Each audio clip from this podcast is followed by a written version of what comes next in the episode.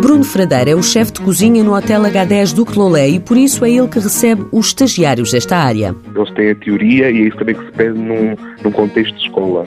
Eh, depois nós aqui temos o contexto de trabalho, que é de explicar eh, o que eles aprenderam na escola, podem em prática no mundo do trabalho. Nós aqui temos o cuidado de fazer com que eles passem por todas as secções, desde pequeno almoço, restaurante à carta, grupos, para se aprender o que é, que é uma cozinha de um, de um hotel. Uma forma de perceberem se é esta área que querem seguir no futuro.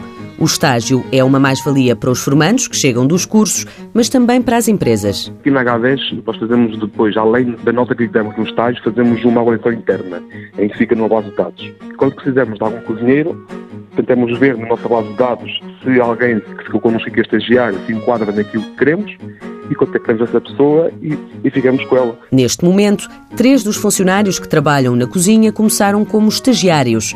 Para além disso, o hotel promove formação contínua. Tudo que aceitarmos que as pessoas podem crescer, nós damos essas formações. E neste H10 tem um, um contexto de formações ao longo do, do ano eh, exaustivo. Não há um único mês que não tenhamos formações. Bruno reconhece que a hotelaria é uma área exigente, mas também muito compensadora.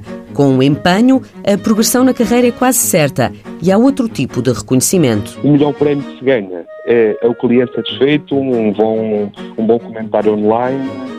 Isso é sempre gratificante quando somos chamados à sala e nos dão os parabéns acho que hum, é por isso que trabalhamos todos os dias. Trabalhamos com, uma, com o sentido de de tratar bem o cliente, que ele fique satisfeito e que volte cá. Voltar cá é o melhor prémio que temos. Quanto aos cursos profissionais, Bruno considera que são uma boa aposta, mesmo que depois o caminho passe pelo ensino superior.